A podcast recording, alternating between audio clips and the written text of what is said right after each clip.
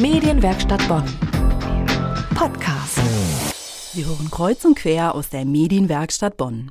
Am letzten Sonntag fand das vierte Bonner Saatgutfestival statt.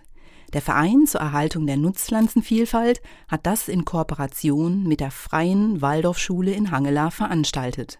Das Motto war Saatgut ist Kulturgut. Fast 2000 Besucherinnen und Besucher sind nach Hangela gekommen.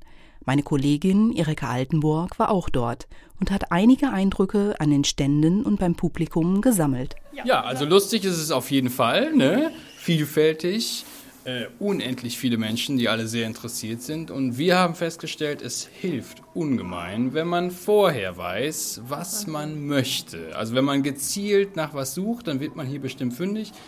Ansonsten gibt es hier fast alles, was man sich vorstellen kann, an, an, an Saatgut natürlich und auch an kulinarischen Köstlichkeiten. Mein Name ist Christine Pöpping, ich bin Kräuterpädagogin, von Haus aus bin ich Sozialpädagogin und habe dann irgendwann die Zusatzausbildung gemacht. Kräuter im Sinne von alles, was Unkraut für die meisten Menschen ist, was da wild wächst und was in seiner Bedeutung für die Natur und den Zusammenhalt meist unterschätzt wird.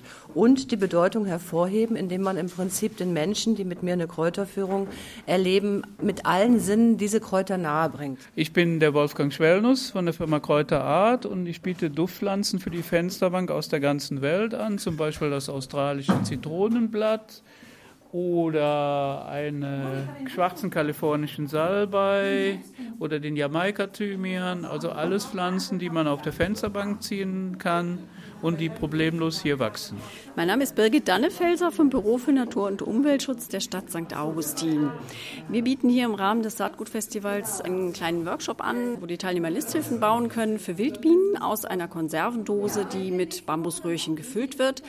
In diese Bambusröhrchen zieht jeweils eine Wildbiene ein.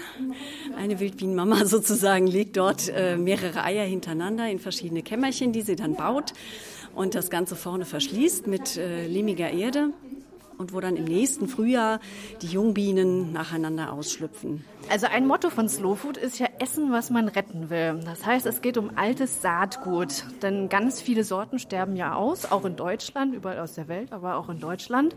Und äh, Slow Food hat ein Projekt, das nennt sich Arche. Passagiere. Und die äh, schützen eben alte Samensorten. Und da haben wir hier auch welche mitgebracht, äh, zum Beispiel die Kesselheimer Zuckererbse, die auch in Andernach in dem Schulgarten wächst.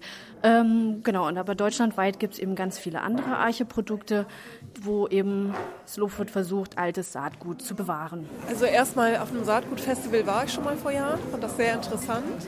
Und ähm, solidarische Landwirtschaft interessiert mich sehr, weil ich finde, es ist eigentlich eine ganz gute Lösung für die Zukunft. Im Bereich der äh, Nutztiere gibt es die gleiche Problematik wie im, im, Saatgutbereich. Äh, da haben wir eben auch alte, vom Aussterben bedrohte Rassen und die züchte ich jetzt schon seit 30 Jahren. Habe da meine Bentheimer Landschafe und ein paar braune Bergschafe.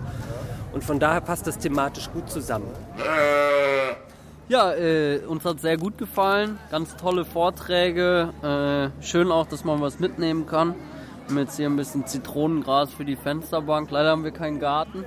Deswegen hätten wir gerne saatguttechnisch mehr zugeschlagen, aber so bleibt es jetzt bei diesen kleinen Mitbringseln. Das war ein kleiner Einblick, was beim diesjährigen Saatgutfestival so los war und wer was gezeigt hat. Mehr über das gesamte Konzept des Vereins zur Erhaltung der Nutzpflanzenvielfalt und zu den diesjährigen Ausstellerinnen und Ausstellern finden Sie auf unserer Homepage medienwerkstattbonn.de. Medienwerkstatt Bonn.